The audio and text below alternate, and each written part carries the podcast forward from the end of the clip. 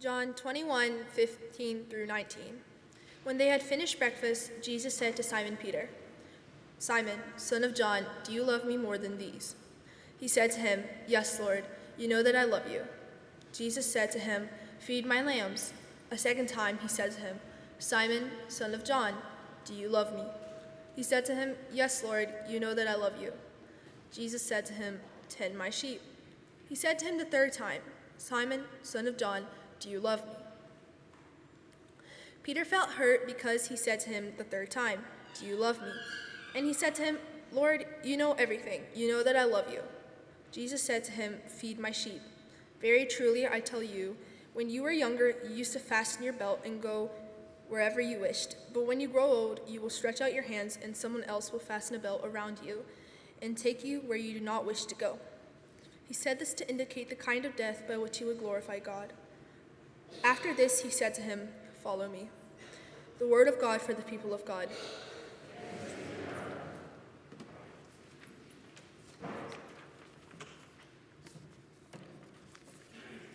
What a wonderful Sunday it is. And, uh, you know, hopefully Hagen will still preach uh, after I'm done introducing him, even though I mixed up Christ School with Asheville School.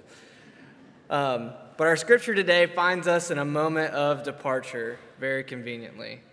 Jesus is getting ready to depart from Peter and the other disciples for the last time. He is setting up Peter and those disciples for a life without his physical self. This, this passage is also often uh, called the one that reinstates Peter after his denial. But that's not our focus of today. No, uh, our focus of today is the one thing that Jesus tells Peter before he moves on. And his, his final command to him is, is follow me. It seems a little silly, right? How can someone follow someone who isn't there? Well, it's simple. This is a command to live into the ways of Jesus. Peter has spent years alongside of him, learning his ways, his love, and his grace, and now it is time for him to pick up the mantle and embody those ways, the ways of God. And this is where we find ourselves this morning. As we allow young people to lead us, to see their faith, their followership, as it's on display, and to recognize the accomplishments of our seniors, this is the perfect Sunday for this passage.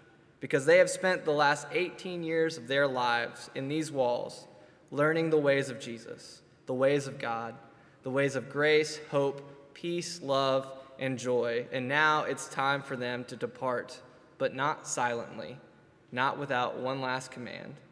Because as they start their next chapter, this morning is a reminder to them and to us, honestly, that Jesus' command on our life is to always follow me. And so, in the Spirit of Christ, along allowing others to lead, I pass the mic on to my friend Hagen Brooks, who has a message to share with us all as he begins his next steps into the next chapter of his life.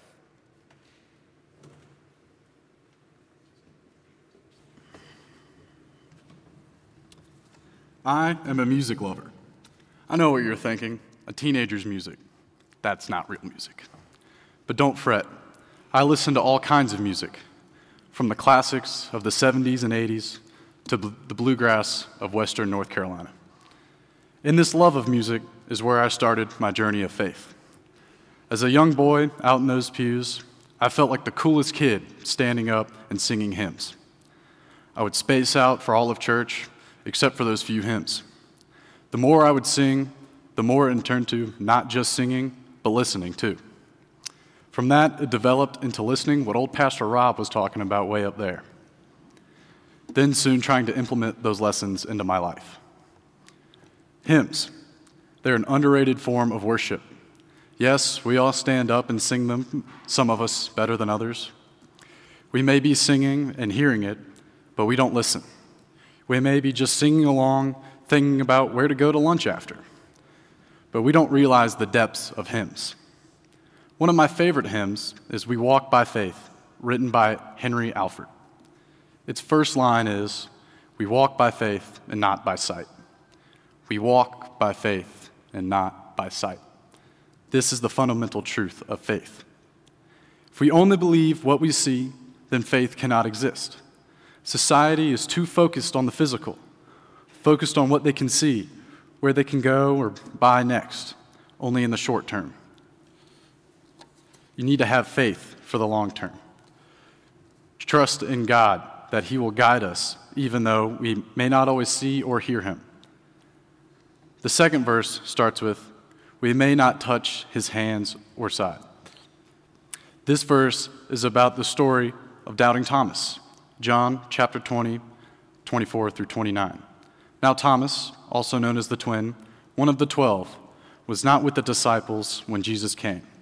So the other, other disciples told him, We have seen the Lord.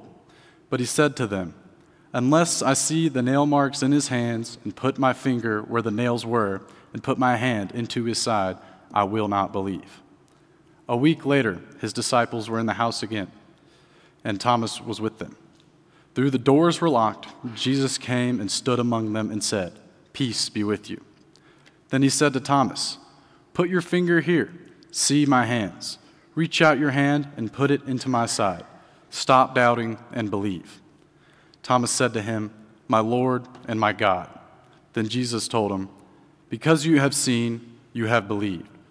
Blessed are those who have not seen and yet believe.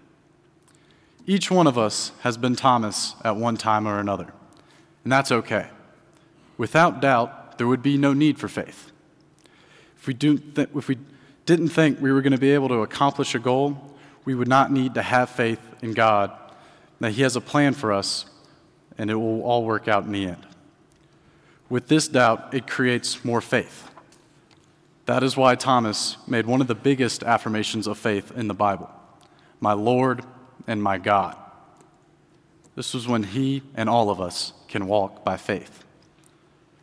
That is what the third verse talks about with these lines Help then, O Lord, our unbelief, and may our faith abound to call on you when you are near.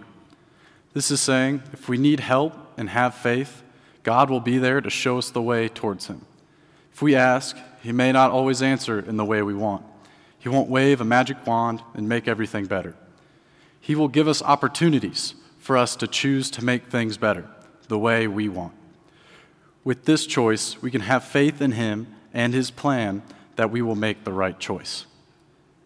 Then this leads to the last verse. It says, That with our life of faith is done, in realms of clear light, may we behold you as you are with full and endless sight. This is saying, when it all comes to an end, if we do have a life of faith, we will go and join God in heaven. With all of our doubts and mistakes, we can still go and behold Him. This one small hymn has all of these ideas rolled up into it, each verse telling one part of the larger story that is the hymn. So, next time you sing a hymn, don't worry about if anyone is judging your singing, but listen and reflect. The words may have a greater meaning and help you on your journey of faith. Thank you. Amen.